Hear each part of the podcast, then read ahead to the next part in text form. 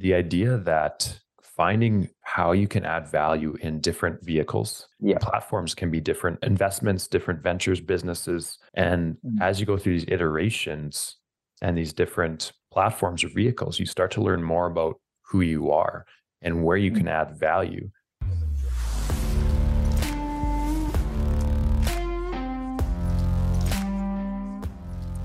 Welcome, everyone, to the Lifestyle Engineer Podcast. I'm your host, Matt Chenard. And today I have a good friend and professional filmmaker. I, I was I, I butchered that already, but we're gonna keep going with it.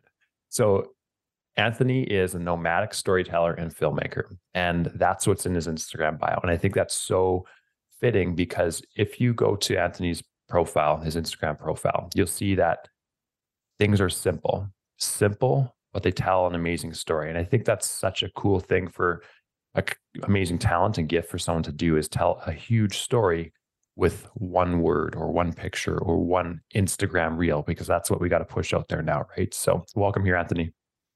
What's up, Matt? Um, I'm happy to be here.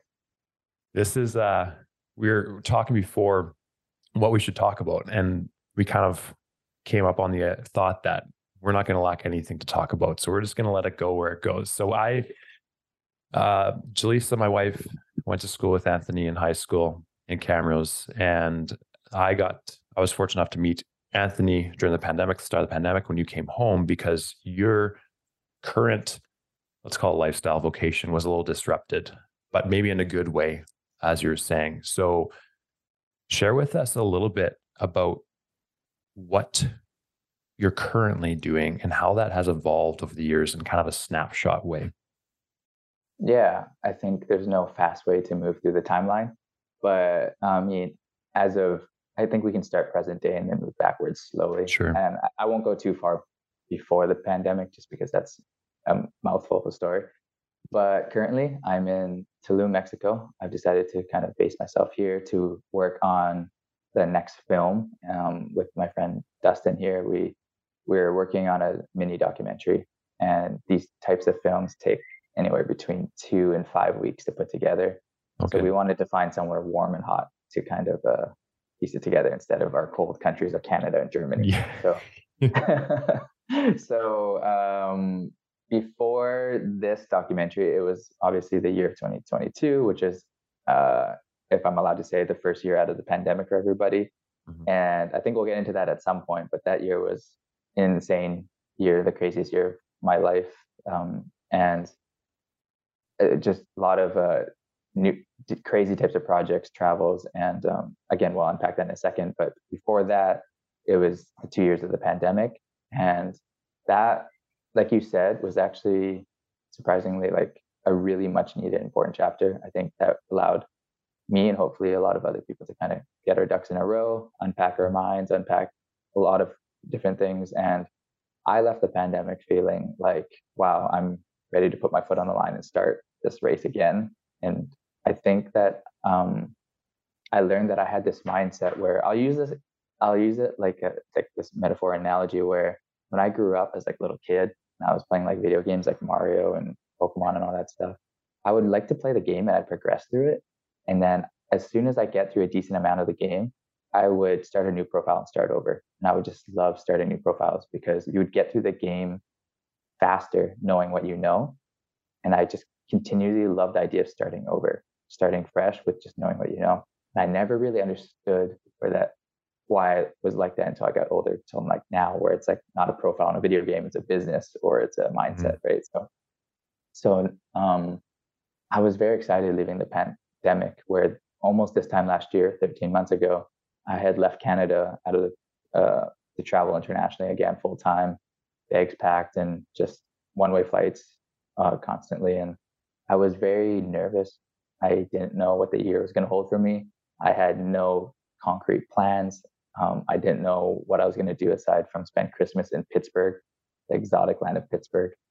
and um, from there, just one thing just kept falling into place after another, week after week, month after month. And then it takes us here now. And it's just crazy to look at. But yeah, the journey's largely been about becoming, finding my footsteps as a filmmaker, and then eventually maybe a photographer, if I'm allowed to call myself that. And then Um, and then now it's kind of just an overarching storyteller theme in my life. And it's allowed me to work on projects by not even being directly the filmmaker sometimes. You know, I have um, the ability to work with editors now and designers and be the person that comes up with ideas and then brings it from concept to um, or sorry preconception to complete end of production and i love it i feel like i'm so much more um, rooted in who i'm supposed to be um, mm-hmm. with this role because i just feel like it's I, I, it feels like that person that goes through the corporate ladder for like 10 years and they did everything from like sweep the floors to like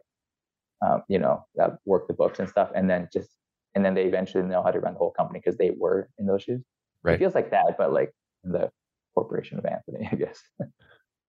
I we chat about this beforehand too, but I, the idea that I think finding how you can add value in different vehicles, like that was the word you used, and I like to use the word platforms. Yeah, platforms can be different uh, investments, different ventures, businesses, employee at somewhere, and mm-hmm. as you go through these iterations and these different platforms or vehicles, you start to learn more about who you are and where you can mm-hmm. add value. Um, mm-hmm. So obviously, you're a very skilled videographer and photographer, but that's enabled you and given you the ability to find um, a passion as a corrective or a creative director, right? And if, if mm-hmm. that's the word that you like to use, and I think that's what you mentioned before, and I'm sure there'll be many more iterations, and it becomes less about, hey, what what job do I need to find? What um, contract do I need to find? Is how can I add value to these people with who I am? And that's much more fulfilling. And then you're creating a lifestyle that your professional work or your vocation is using what you've been gifted with to impact and add value to other people, which I think you're doing a fantastic job with, by the way. Thank you. I think when you try to add value to people's lives and in companies, it gives you an opportunity to figure out a little bit more about yourself, right? I think mm-hmm. that, and through um, opportunity, more opportunities like that, you're able to kind of cross things off the list on what your passion or whatever your job might be. And I hate uh, not even job, like just the thing that you want to do with your life that's going to leave an impact and stuff like that. So, uh, yeah, I think I think adding value to me started in the beginning with just making films, but now adding value to people is just simply sitting down and having a conversation, figuring out where their blind spots are or like mm-hmm. where they feel like their weaknesses are and just helping them through that, move through that maybe more emotionally and mentally these days. And sometimes, yeah, more times than not, it ends in like a creative solution that I can help with, like maybe with my business or maybe a book of people that I know or have met and stuff like that. But um, it's never the same. I think if you're doing it the right way, the solution should never really be the same or one size fits all. You know right. I mean? But like the principles underneath are pretty consistent, right? Like care about people, see if you can add value to their life. And if you can't, then guide them in a direction that can. And we like I think that's what happened in the pandemic a little bit is a lot of people sacrificed either their brand or who they want to be in the future because mm. Circumstances dictated that, right? Now we as a gym were hit with that too, right? Like we had we had the decision to make is we're going to go in this direction and this could cause us to become bankrupt, to go into bankruptcy or close our gym down. Mm-hmm. Or we could sacrifice our services and all these different things that we've come to believe is of the utmost importance to our culture and make mm-hmm. it through. But I I think that's where a lot of people have that short sightedness is that instant gratification and instant acute fix. It could mm-hmm. cause a lot of chronic issues. And you mentioned that um, you're fortunate enough to have a your most successful year and quote unquote successful, whatever that means, right? Yeah, um, yeah. But you observed other people maybe not having as steadfast of outlook, or maybe mm-hmm. you could mm-hmm. explain that a little bit more like explain the year or like explain yeah that was a poorly worded question. Uh, go into what you saw out of some people with obviously without names and how it caused a lot of people to struggle in terms of what they wanted the brand to be or what jobs they took and sacrificing their overall vision for that.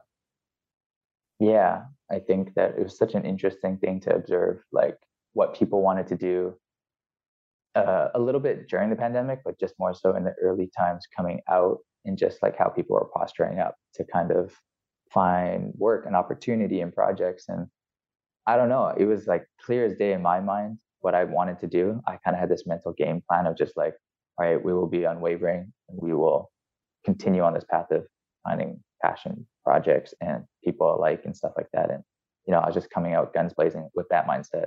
And then to kind of converse and to uh, talk with other people about the same things, I didn't find that I was on the same page as most people. I find I was finding that there's a lot of tones of like, um, well, I'll take what's there. Like, I mean, like, you know what I mean? Like, it's like they, they were, they were playing to the to the rules of a different game than I was, I guess. And I just, I, I kind of had like a, I won't take no for an answer mindset. I was like, I want to work on these projects A through Z. And if A is not available right now, then let's go and look for B and, you know, and so on. And I was just much more like, if it's not there, then let's try to find it or let's try to invent it or let's try to see if anyone wants to build something like this that they didn't even know they wanted to build and how you change someone's mind like that is just a storytelling to sit down with them and see what they need or what they feel like they need and i don't know you just be surprised how you can help someone hmm, at, arrive at something that they didn't know that they wanted for their lives or their business and um, i don't know i i just found that like people were moving a lot more out of desperation which makes complete sense because it's a sure. pandemic and everyone got stripped of a lot of important things and stuff. And um, yeah, it was just such an interesting time. I mean, I'm still unpacking that because this year happened so fast, and I sometimes don't even know how I was able to have the year that I did. And sometimes, in, a lot of ways, I actually feel not guilty for it, but like, um, I just it was just more apparent that like opportunity was not spread fairly or um, um, evenly across the table. You know what I mean? And I just don't know how I was able to get some of these um, really great projects and to get meet some of these great people and stuff like that. So I don't know. I I, I, w- I, I wanted to ask you actually, and I never got to ask you in person. It's just like sure. now that we're kind of past the pandemic and we're reflecting on it. Um, like, can you kind of pinpoint the absolute lowest and darkest point, as if it was a specific mm. pin moment?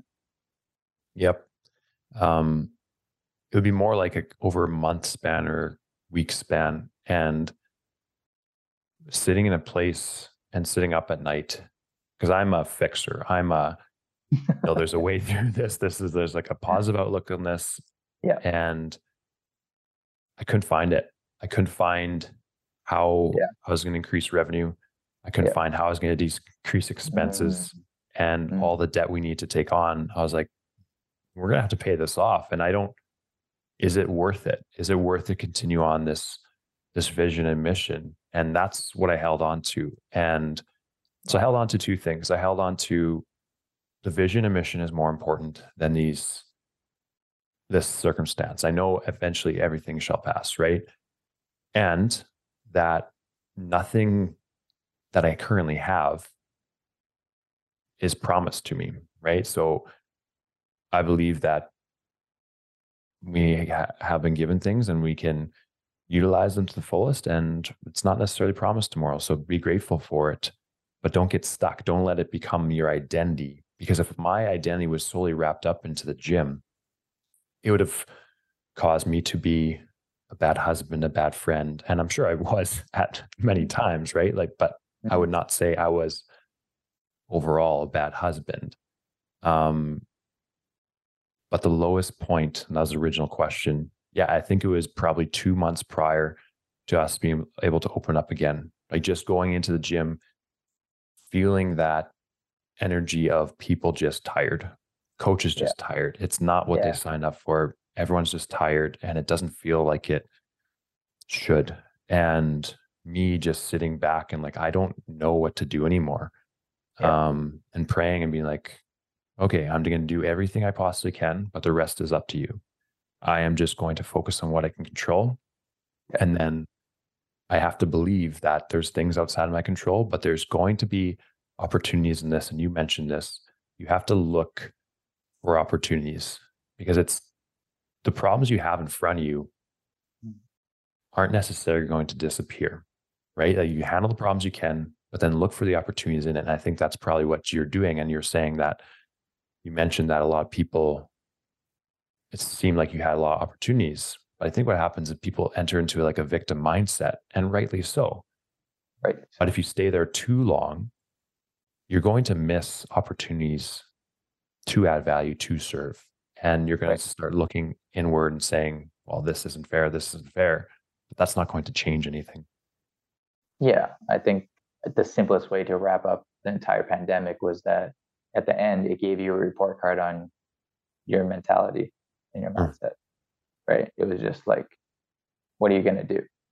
You know what I mean? We all, we all got grounded. We all got sent to our rooms. What are we going to do now? And I think it just became clear. And I think the people that took the least from the pandemic, moral and lesson wise, was just like they weren't able to kind of look at that in the face or at least yeah. accept that they didn't handle it um, amazingly, or at least um, they just felt like it was just a complete tragedy.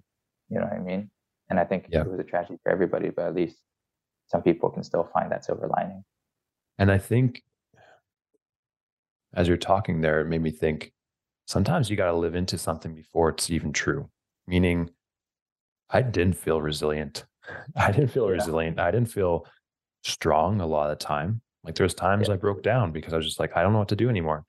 Yeah. But I still had the choice to act resilient and live into that resiliency, but still be vulnerable and open with those I'm close to to know that I'm struggling. And I think that's the same idea. It's like it's one of those principles. Um, my marriage with Jaleesa, I choose to love her. It's not that it's this feeling. It's it's not that you have to have courage, right. to, like what you did originally, selling everything and going to New Zealand for months. Like right. you had the moment where you jumped on it, but I'm sure it was still scary. And from the outside, it looks courageous, but you're probably still feeling the feelings that are opposite yeah. of courage, but you're yeah, being that courage person courageous person. You know so well. You already know that I would never use that word to describe my origin story. But yeah, you you've nailed it on the head. I love talking about stories with people, or at least learning people's stories, because when it gets to the part where they feel their darkest hour, or like the rise of the conflict and stuff like that, I I love asking people where their minds go. Where do they go when they need to like take themselves out of that dark place, that low point? Mm. I just was talking with like um, my friend who's a world class athlete, and I was just like, where do you want? Where do you go? Like when your mind doesn't want to be there, your body doesn't want to be there. Where do you go? And it's just like we're not all world class athletes, but like we all experience that dark hour. And just to hear where people's minds go to kind of just get the strength to stand up again. I love hearing that story. I mean, that's why we watch movies and stuff, you know. Yeah. It, it's just even more interesting when it's an emotional tale where um, it's just like you didn't go through like a gladiator war or anything like that. It's just like where did you go when you wanted? You didn't know where your business and your marriage and your your next step was going to be and stuff. Mm-hmm. Super interesting stuff to me. I think that story arc is applied to everything, and even good marketing, yeah. right? Like people, right. like the movies that don't do well are the ones that don't follow that story arc, right? That you need you need a villain, you need a hero, you need a guide, you need um, that's Donald Miller's story brand marketing. But there needs to follow this story arc. And every time I watch a movie, I'm like, okay, things are going good. Something's gonna happen. And I, I hate it, but I also get draws me in, right? And I think I really resonate with what you're saying there. It's and even talking back to the business sense is share your stories of success and struggles because that resonates with people because everyone's struggling with something. Everyone, for people listening, everyone's struggling. Everyone puts on a face as if they're not. Everyone on Instagram, everyone with these successful businesses, whatever else it is, we all struggle with something. Yeah. Yeah, absolutely. I you just reminded me like one of the probably best things I did in the pandemic. It was in the earlier chapters like in uh in like the spring uh, maybe summer of um 2022, where mm-hmm. I took the time. I felt really inspired to really just grow as a storyteller for the first time in my life. And what I did was I sat down, I set up a bunch of meetings, kind of like this, not a full length podcast with everybody, but like I set up a call with everyone that I had met in the last six years on the road in totally different fields. And I just wanted to be close to really good storytellers. So I sat down with a piece of loose leaf like I was in school and I just asked everybody like, what makes a good story? What's your favorite part of a story? What's and I just dissected storytelling with everybody that seemingly was to me a good storyteller. And I just had so much fun doing this like this like uh, project, this this essay, you know what I mean? And without even realizing it, because I kind of forgot about it, like maybe a year later, I had all these notes, and then I just maybe just read through it and stuff. But it really played a big role into like how this past year played out, and is and what direction I'm moving in forward now. And uh, I just I, I think I got to remind myself to continue asking people like, what's their favorite part of a story, or how do you tell a good story? I ask those two questions to everybody. So, what if you could condense it down? What's mm. uh, some good pieces of a good story? So, I think you just uh, touched on it a second ago, but most people, the most um, popular answer was that uh, the conflict. People the, the, the, the strength of the story or the film or whatever it is relies heavily on the conflict, which is usually the villain. If you watch a movie with mm. a weak villain, you, you're just not emotionally invested. You know what I mean? It's not a good battle. It's not a, um, um, it's not a good match between the protagonist and the antagonist. So no one gets invested. So the conflict has to be amazing, and the stakes have to be high, and you have to really believe that this character is gonna gonna lose it and the, the the ability of the filmmaker and the director and the writer to kind of take you through the emotions of the film accurately and well and genuinely um, d- determines how good the film is. And that was what somebody else said. They're like the ability of the storyteller to take you through the roller coaster of emotions in an authentic way is by definition a good movie or a good story. You know what I mean? It's yeah, it's cool to see how you can see that in a macro sense or in a bigger sense in yeah. something like the documentary you just created, yeah.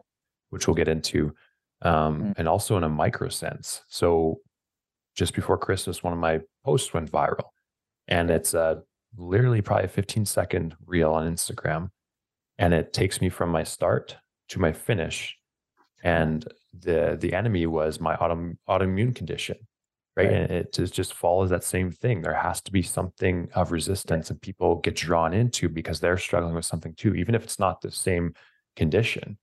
Yeah. You want to know that they can overcome it. Right. right. And that's yeah. you, you, uh, you were going to say something. Sorry. Well, no, I was just going to add on to that. I was just going to say one of the best things and most enlightening things I ever learned that's related to what we're talking about is just um, teaching myself the hero's journey framework by Joseph Campbell. It, you learn about the story arc, um, the most classic story arc of all time. What this man did, Joseph, was that he studied the best stories through history, all the way back from Greek mythology to biblical stories to your modern day Disney film. You know what I mean? And mm-hmm. it all follows the hero's journey, which is also known as the monomyth. And um, why it was so enlightening to learn about is yes, you're learning a valuable skill and all this stuff, but this myth is applied through our lives time and time again. And when you start to see it that way, life that way, it becomes so enjoyable because you're you're the Harry Potter, the Katniss Everdeen of your own film, right? And you're like, why does life suck right now? This is happening to me, that that is happening to me. And when you start to look at it in a framework of like the monomyth, it's like, oh, this is like my dragon.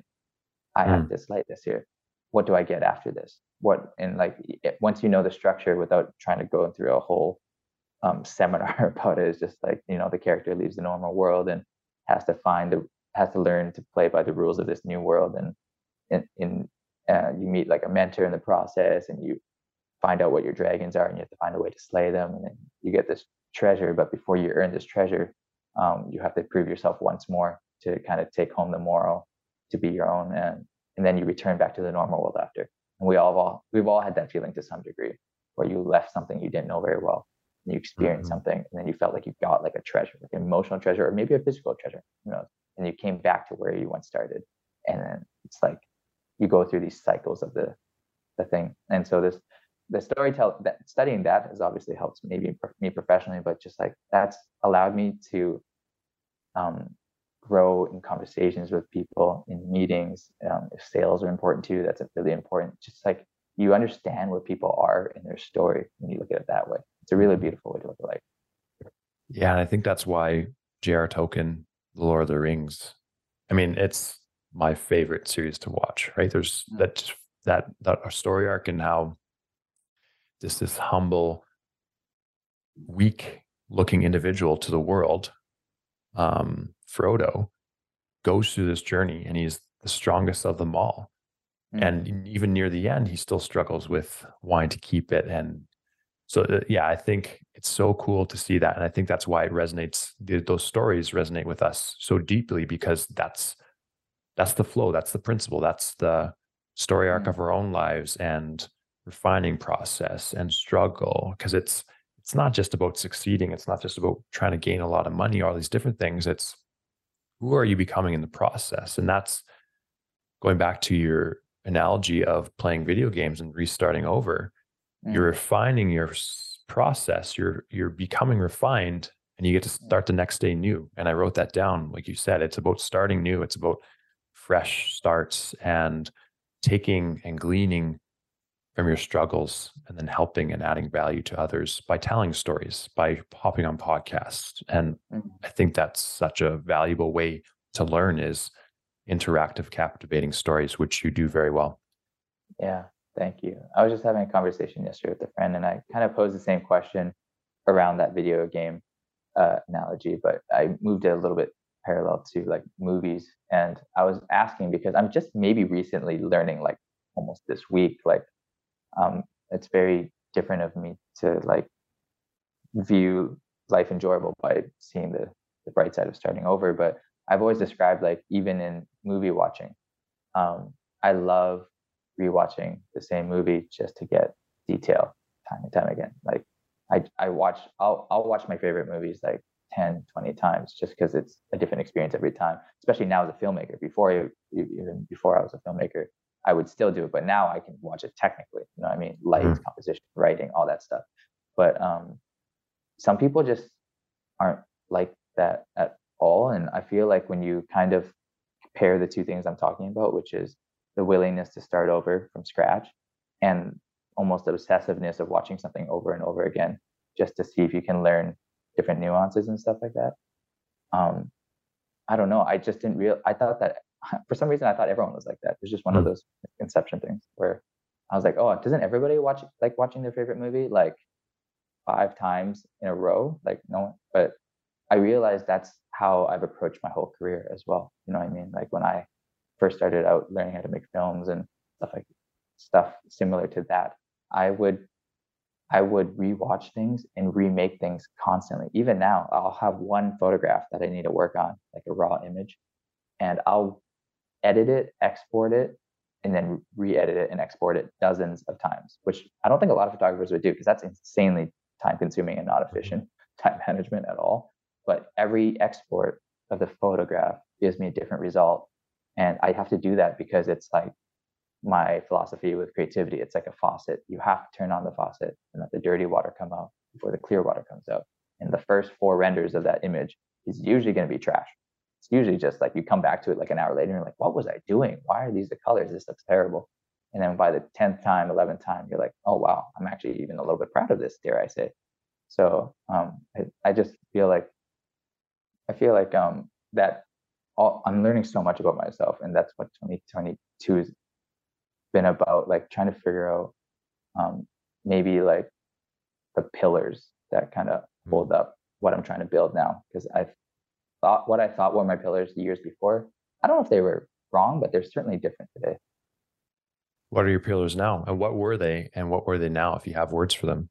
Well, I think just you have a different foundation when you believe your identity is a different thing. Back then, my identity was Anthony, the filmmaker and rightfully so that's what allowed me to kind of get on this road and move down this path right but i think now that it's like more storytelling um, title that i would enjoy to have it's a totally different set of pillars and objectives and motives. It's, I mean, filmmaking is so specific, right? It's just mm. one niche, one craft, one end result almost. Storytelling is, you know, like my my life has evolved in a way where I thought that it was always going to be about filmmaking, but now I'm sitting down and helping people just talk through their story verbally. No computers, no no cameras, just going through it and challenging ideas and stuff. And by the end of these kinds of conversations, it's it's allowing me to provide a creative solution, which is cool, which is kind of where my business has gone, creative direction and um, whatever people might feel they need. If it's a website, I have those resources. If it's a film, it's you know different campaigns. But the pillars that kind of hold that all up is that um, in order to kind of stand up as a storyteller, I need to really grow things like um, I like exercise my empathy. And we've talked about this before. Like empathy is kind of like the most important thing if you ever want to grow in business. You have to really understand how other people feel yep. and how and, and understand them. And then just equipping myself with the tools to be a storyteller for other people. You know, I don't always like to talk about myself. It's actually very uncomfortable for me to talk about myself. So I prefer to grow other people's stories and see what they might be missing and challenging and then poking holes and just mm-hmm. having a finding a fun and safe way to go through their story. And if you can do that, then people feel really seen and heard and stuff. So I'm just figuring out now like what I can title those pillars, but I can say for certain they're very different than a year or two years ago. Yeah. And there's a principle in business or this idea that who you start with isn't who you finish with. And mm. I thought that only applied with teammates.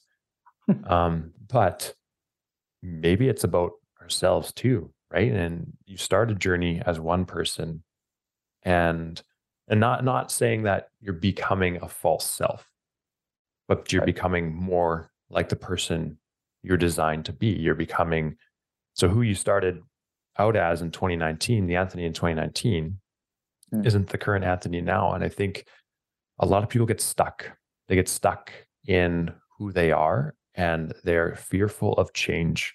They're fearful of going outside the norm. But that's where a lot of, again, if you look at stories, if you look at movies, a good story, it sucks when they're going through the, the adventure, the process. But that's where most of the refinement and fulfillment and wisdom gained is from that process of becoming that different person on the other side. And then you'll have enough time to breathe, catch your breath, and then you're right back into the next part of your journey, right? I feel like I'm right in the middle of this whole thing right now that you're talking about because I don't know. I, I feel like if you're going through the motions and um, challenging yourself with growth, it's it's really like you have to constantly feel like you're reinventing yourself. For me, at like it feels like an identity crisis constantly because like at my most confusing hours. It's like dropping down to my knees and being like, who am I?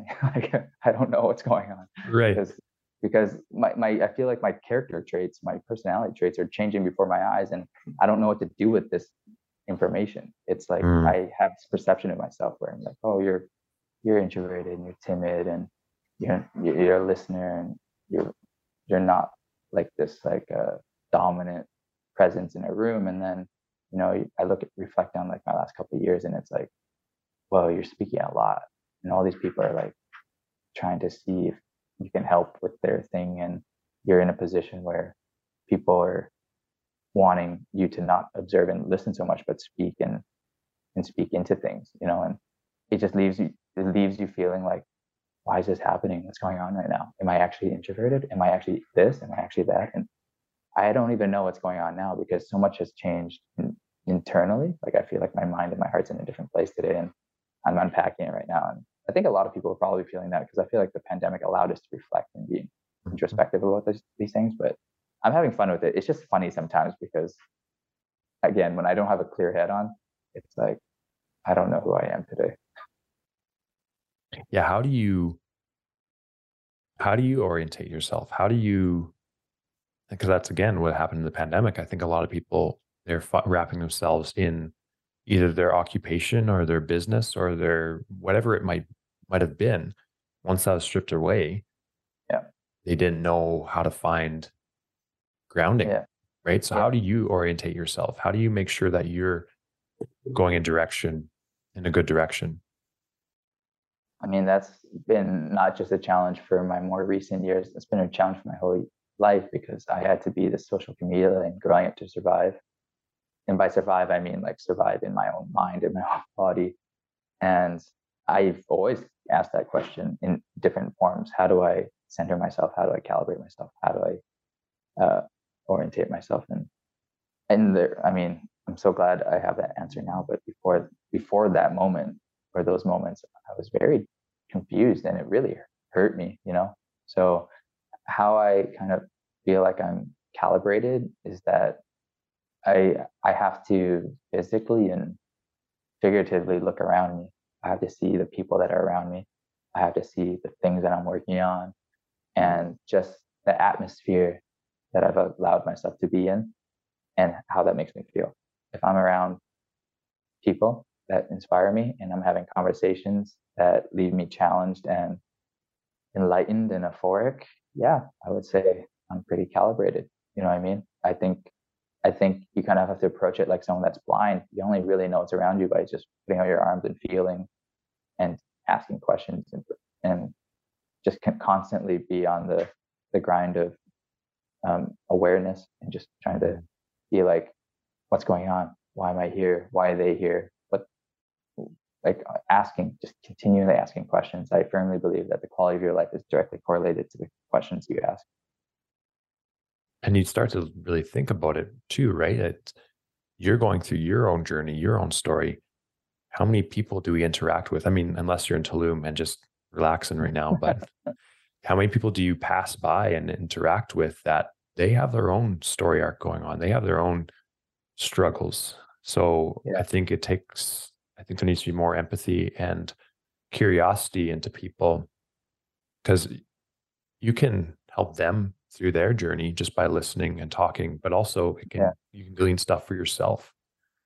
Yeah, I think that I had a really interesting moment a couple of days ago where, you know, I arrived at this um, this villa, this resort here, and we don't know anybody here, of course. And you know, naturally, just we spent some days down by the pool in the sun, and there's these two um, two people down there, and naturally, we just started talking because we're like close proximity, and um, we got to just get into a conversation, and tell each other's stories, and somewhere, uh, somewhere along the way, they asked like what my story was, and I, I was like, ah, are you sure you want to ask this question? Like, buckle up, it might be a mouthful, and they allowed me to um, tell a little bit about my story, and um, somewhere in there, they just picked up on small details, and they remembered that in a couple of days it was going to be my birthday. Mm. And and then two days later, I was just sitting down by the pool by myself, and they come out and they have this little cupcake with a candle in it, and they just like walked up to me. These two complete strangers that I didn't know a second ago took the time to go to the store, which is nowhere near us, and buy me a cake and put a candle in it, light it, bring it out to the pool, and sing happy birthday to me. And it just like took me.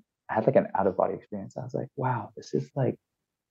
They feel like invested in me enough to like have taken time out of their day to do something mm-hmm.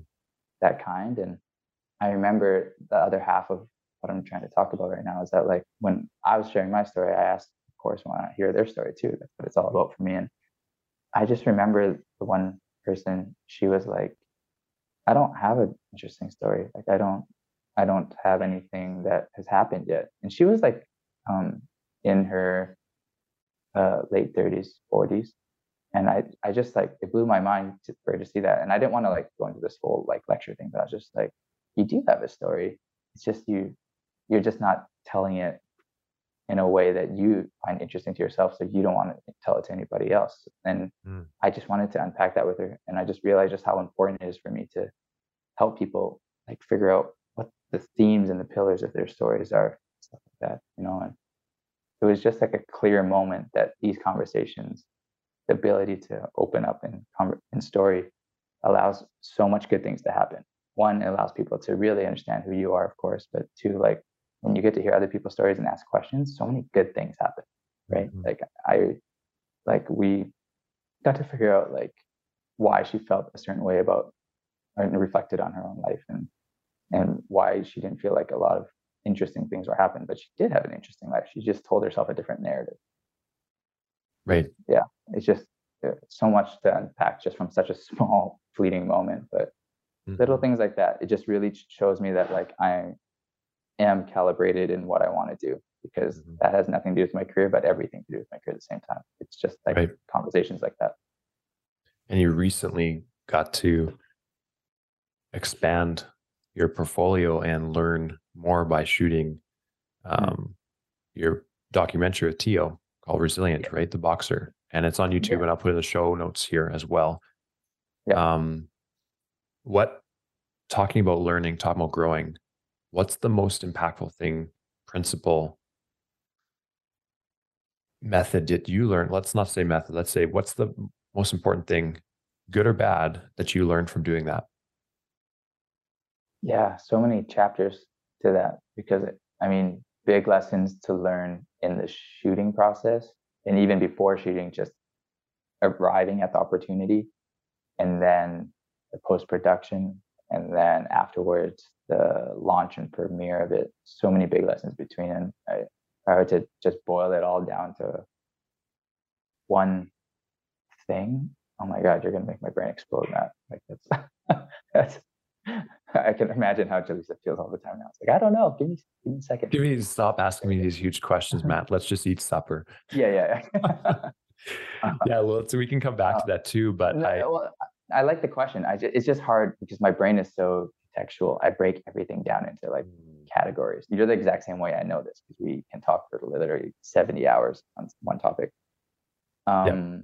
The thing that I, the biggest thing that I took away was that I, I came in expecting to be one thing with this project and with this person, Teofimo, and I left the project being something so different and something so much more that it really opened up my eyes to like, wow, you, I really got to work on being more open to like what life has for me instead of just trying to walk into things thinking that I know what I need to be and who I need to be. You know what I mean by that? Mm-hmm. Yeah, yeah, I do. And do, you think the process is both refining your process, meaning documentary, making documentaries, but also needing to start new things, needing to challenge yourself too? At what point do you think you'll ever come to a point where I just want to make documentaries or I just want to do this? Or do you think that you'll keep hopping to different things yeah. because that's part of the journey too? I think if I look at the patterns in my life, um, nothing would lead me to that conclusion just because nothing about my life is like my whole life is in motion. Like it's literally right. moving constantly. And nomad. I, yeah. And it's not that way because of any other reason, solely because it just makes the most sense to me. And if we kind of move that framework to answer your question, it's like nothing is no two days are like no constants are really um, always there in my life. So uh, th- there's so many different changing seasons. You know, like how there's four seasons in uh, a year in most places. It's just I feel like there's dozens and dozens of seasons in just one year for me. You know, people come and go, places come and go, jobs come and go. So like with documentary filmmaking and stuff, that might be a season too. Right now, it's a pretty long lasting season, but like it's kind of got seasons of itself just in that genre of filmmaking. You know what I mean? Like I'm working with a boxer. I know nothing about boxing. And like I love that because you come in as this person that just gets to ask questions. So the what do you want to call it? Just like documentary filmmaking is beautiful because it's not really a, a niche. It's so different every time. The person, the places, right. everything. So I think if I were to take a stab in the dark on just how things will go down the road, I will probably always be in some sort of environment or at least a mindset that will be ever changing. Mm-hmm. And I think, yeah, I, I, it's kind of like a loaded question is you don't really know what your future is going to be like, right? And you're not someone who wants to be complacent. You want to continue to grow and continue to create iterations of yourself yeah. and everything you work on. And we, so probably one of my two favorite books of the Bible are Proverbs and Ecclesiastes. Proverbs is basically like, hey, mm. follow these things, follow these wisdoms, and you'll have a good life. And then Ecclesiastes is like, hey, life is chaos. Life life doesn't make sense. So yeah. and enjoy what you have, work hard, um, love God, mm. love others. And I think that's such the that's almost like a dichotomy, right? Like, mm. yes, there's ways to live that will help you have a better life, but yeah, everything else is everything's also chaos and uncontrollable, right? Which I think is kind of following that same story arc. Is you're you're on this journey, you're trying to do the best you possibly can with what you have, but then you have no control over the outcome. Yeah, I think when it comes to the question of like, I, do you know what the future will look like? The only way that I have been able to answer that is just like I, I just, I don't know what I'll do for a living, and I don't know where I'll live, but I like know I'll always have good people around me. I'll always be creative. I'll always be reading a book and drinking green tea. Like you know, these are like things that have nothing to do with people's usual answers Right. like if I stay close to the things that are really important to me, it doesn't really matter what I do or where I am. It's just like I'll be happy and I'll be fulfilled and I'll be challenging myself. And that might land me in a totally different career path or whatever you want to call it, but that doesn't really matter to me. You know what I mean? So right. once I found peace in that, life has just become this like uh, enjoyable ride, and you just kind of see where it goes. And it's very, I mean, if that's the closest I've ever been to the concept of surrender, because that used to be something that I really wrestled with. But for me, that's kind of been the the thing that's set me the most free. Surrendering. I guess so. I still have to unpack that word in my life. It's a very scary word It's a very scary word and very, yeah, it's an overwhelming word. Um, yeah. and we could, we could dive into that. And I think that's where you we asked me the question is the lowest point. Yeah. That's where I needed to surrender.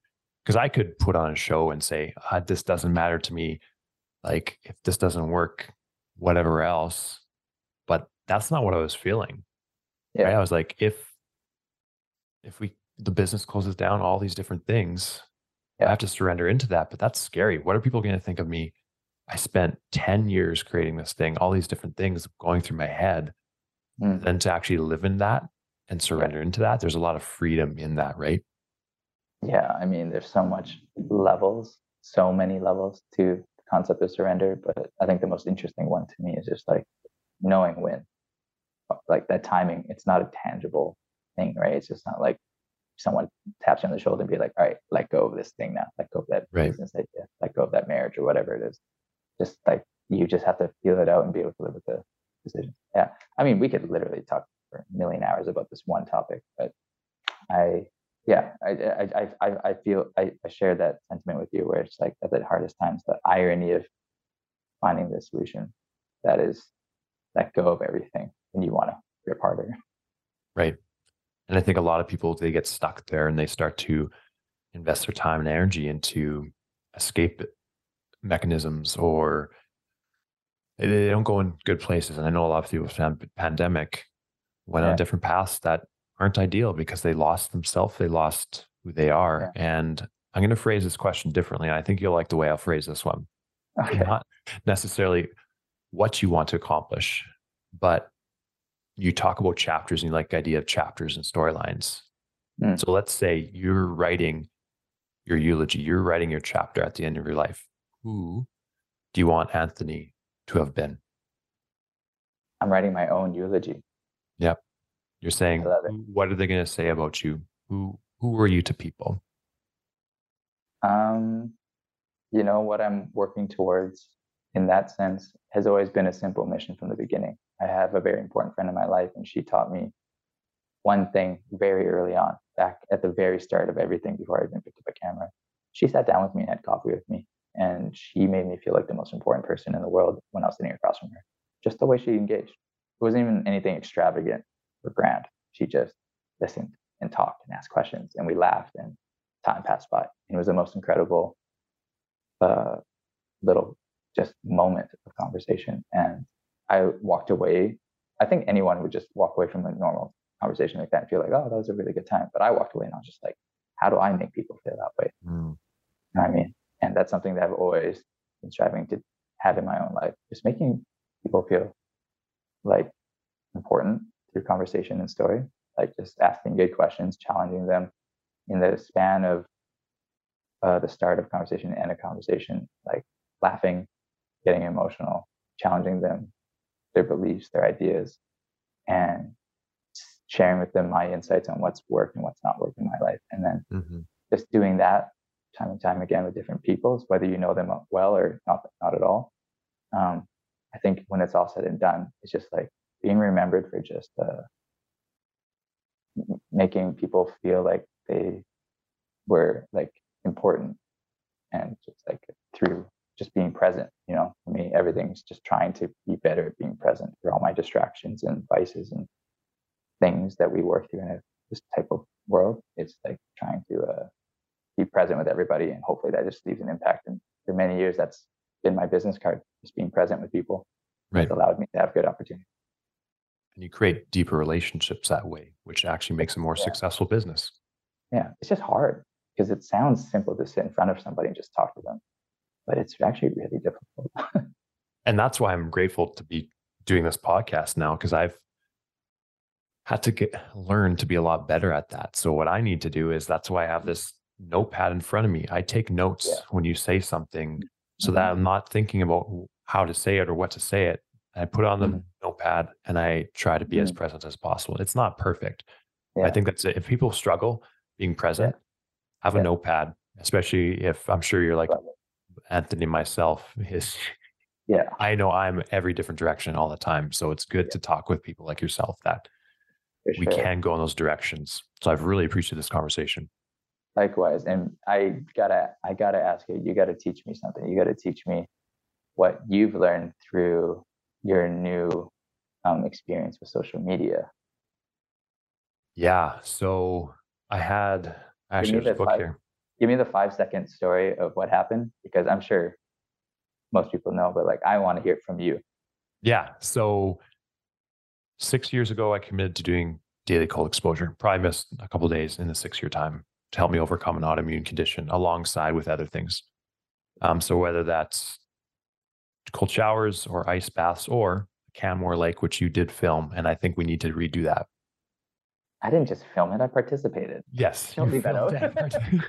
How dare That's you? the most important part. yeah. And then three years ago, because I would be the opposite. I didn't of you when you talk about having doing so many iterations so you get it right. Right. That's like your brand is so pristine and tells such an amazing story, and that takes time.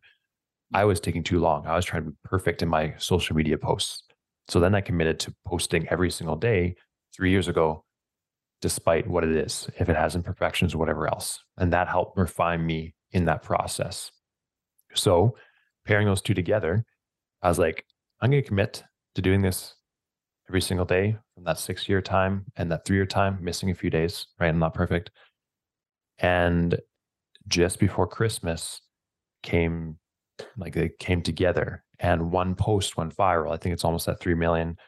And then I went from 1700 followers to almost 30,000 now. And just the the coolest thing about it, and I was talking to Jaleesa yesterday, is I didn't sacrifice who I was to get mm. that. Meaning, mm-hmm. I'm authentically showing up as me. I'm not pretending to be anyone or anything. So I can go on my camera and not feel drain of energy because I am me in that. Mm-hmm. And my coaching brand is another extension of me. The gym is another extension of me. And so that's so freeing knowing that I didn't have to sacrifice who I was. And I always prayed that I wouldn't get anything until I knew who I was with or without. Because that's one of the most scary things is losing losing who you are oh, yeah. with influence, right? For sure. People will sell themselves for numbers to grow. Yeah. So the way that you did it by just being Matt is incredible. That's an insane story. I loved seeing it. And I'm actually quite upset that I saw you after that moment when we played board games and you didn't even bring it up once. I was like, I really want to say it, but like this is we're having a great board game. I did, I did win the dice game though, so I was I could well, you, you brag about that. Should have just slapped the dice off the table and been like, I went viral. I went. I know. I was like, well, great group of people and then they make it all about me but I, I i do enjoy talking about it and not make my sound sound like a super humble person but it's it's cool right? It's cool like, to what, did, what have you learned from it? I mean, you have doubled my audience, so like I need to be taking notes from you, Chenard. So what what are you doing with it? What do you want to do with it? Like Yeah. it's like this. It's like you've just become Spider Man. The spider just bit you. just bit. I Yeah. like that. Yeah. So um a lot of collaboration.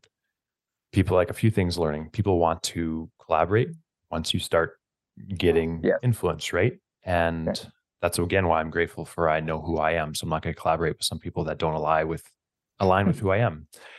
Um also the exponential way it happens, meaning when you get more followers, people look at your profile, they see you have more followers. So they're like, oh, this person must have something to give. You know what I mean? Like, I've been sharing the same stuff I'm sharing like six years ago, maybe refine a little bit. But now, because I have more people following me, it, it almost has more credibility, right? When I'm the same person I've always been. Yeah, isn't that strange? It's almost like this imposter syndrome inducing Mhm. thing where it's just like, oh, now I'm just a professional at this. Yeah. Yeah. Uh, so the other thing is the importance of systems, both professionally and personally, and zoning. Um, because a lot of some of my posts have over a thousand comments, and I'm personally replying to all those because I want to be authentic. Couple work day right there. yeah, and replying to the good and the bad. Like there's some. you got it. This is another thing. There's some nasty people. I would should Oh, say yeah. maybe not nasty people, but Oh, they yeah, choose sure. to say nasty things. For sure. Um, so it's been a very acute learning process and a different look into the world and seeing how? What I didn't mean to cut you off. I just before you continue, like what was the moment when you saw it happen? Like you just opened your phone and like yeah i think so i did a how it started how it's going video and it got like i was getting videos as of late of 20000 60000 reel views Yeah. and then this one went to 100 then went to 200 then 300 and i was like Jaleesa look at this and then i was starting to get lots of followers yeah, So it didn't happen like really fast, but I Yeah. kept talking to people. I was like, oh no, this is going to keep catching because cold exposure is Yeah. um, pretty novel right now. Uh, People, it's a nichey thing. yeah, Um, so it wasn't necessarily like a day thing. It was, I Yeah. had close friends, Scott Ram, and she's like, you should probably prepare and create systems for this. So I hired a marketing person on the back end to help me because those that Right. know me, I'm a visionary right. and Sure. taking, checking the boxes to the end. I need people around me for that. Right. So what did you what did Jaleesa say? What was her? she's She's like, I'm dating someone famous now. yeah, she's just like, Matt, I've gained 500 or no, 100 followers just because you keep tagging me in posts. And she's like, I'm to just put in my profile, I'm married to the Ice King because people want me to call myself the Ice King. And I don't, I don't know if I could do that. Yeah, that's a that's a bold title.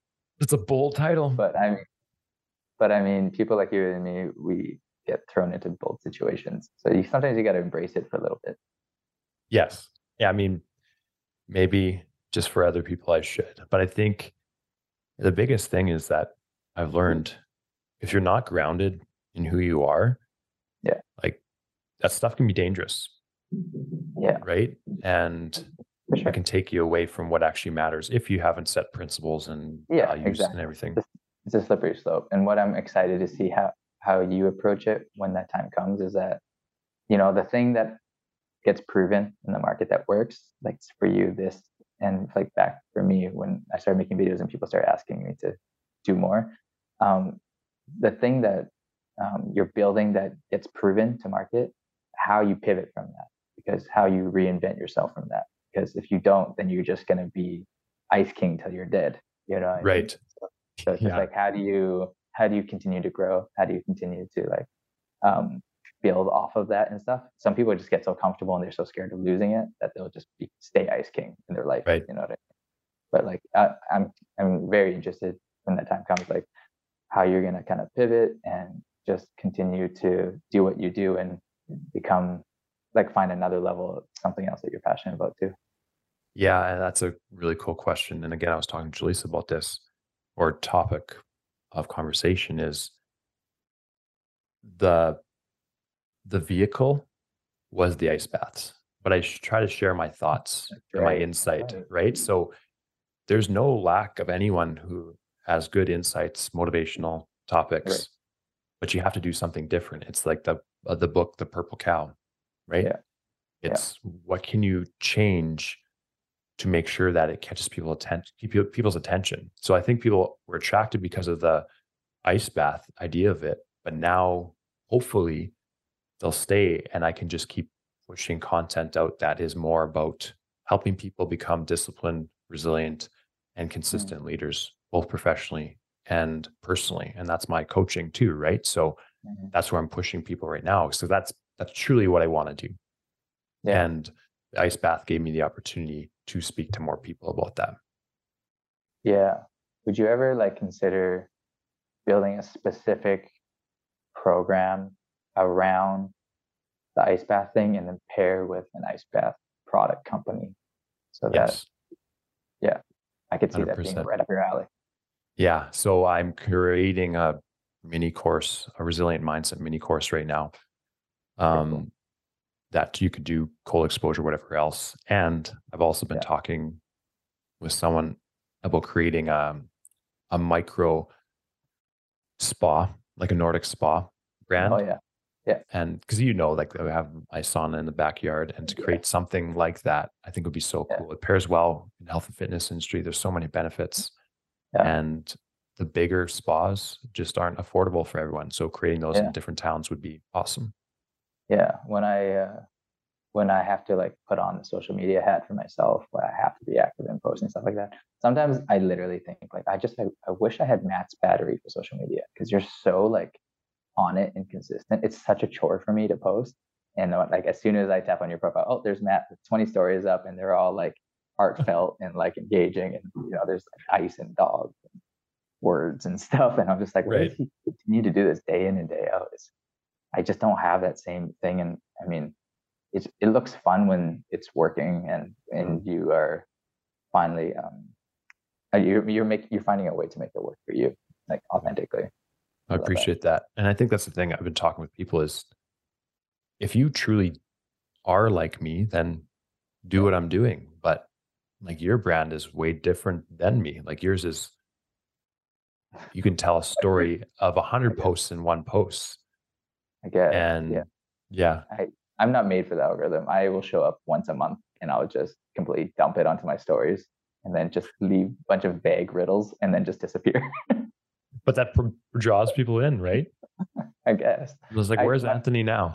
But you know what my thing is? Like, uh, like uh, on a slightly more serious note, it's just like I'm very um serious about having stories for people in real life.